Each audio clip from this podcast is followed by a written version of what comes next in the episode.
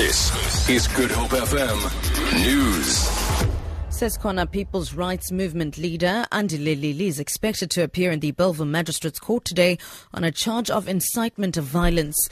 Lili was arrested at his home last week after he publicly publicly called on communities to kill criminals. It happened last week outside the same court in which he and eight others appeared for sentencing procedures after an earlier conviction of contravening the Civil Aviation Act. Lili has since spent a week behind bars. The state says Lili faces a Schedule 5 offence, which is a serious charge relating to incitement. He's expected to proceed with his bail application today.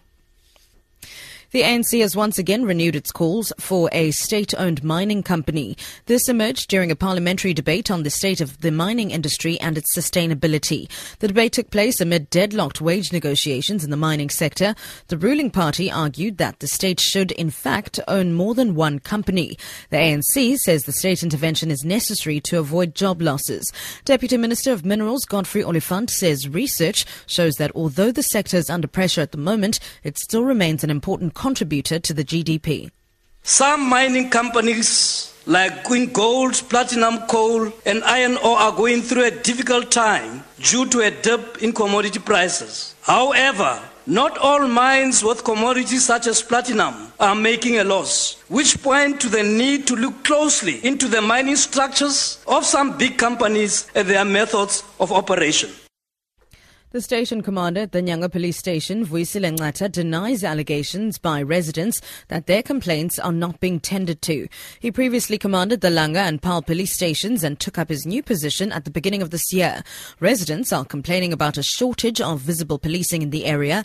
Ngata has rejected all allegations and says he's introduced more foot patrols. We have not received any complaints in writing from the members of the community here.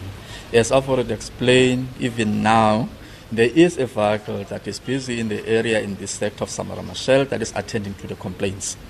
People are not referred to Nyanga because here you certify yes, you open cases yes, but you are not going to find finance officer because the contact station, the main station is at Nyanga. And finally, the Zimbabwe Conservation Task Force says it wants the head of Cecil the Lion to be mounted in a case at Hwange National Park where he was killed last week. Cecil was shot illegally in July by U.S. dentist Walter Palmer. Johnny Rodriguez, chairperson of the task force, says Cecil's head was found in the home of Theo Bronkhorst, one of the co-accused. Zimbabwe is seeking Palmer's extradition. For Good Hope FM News, I'm Sibs Matiela.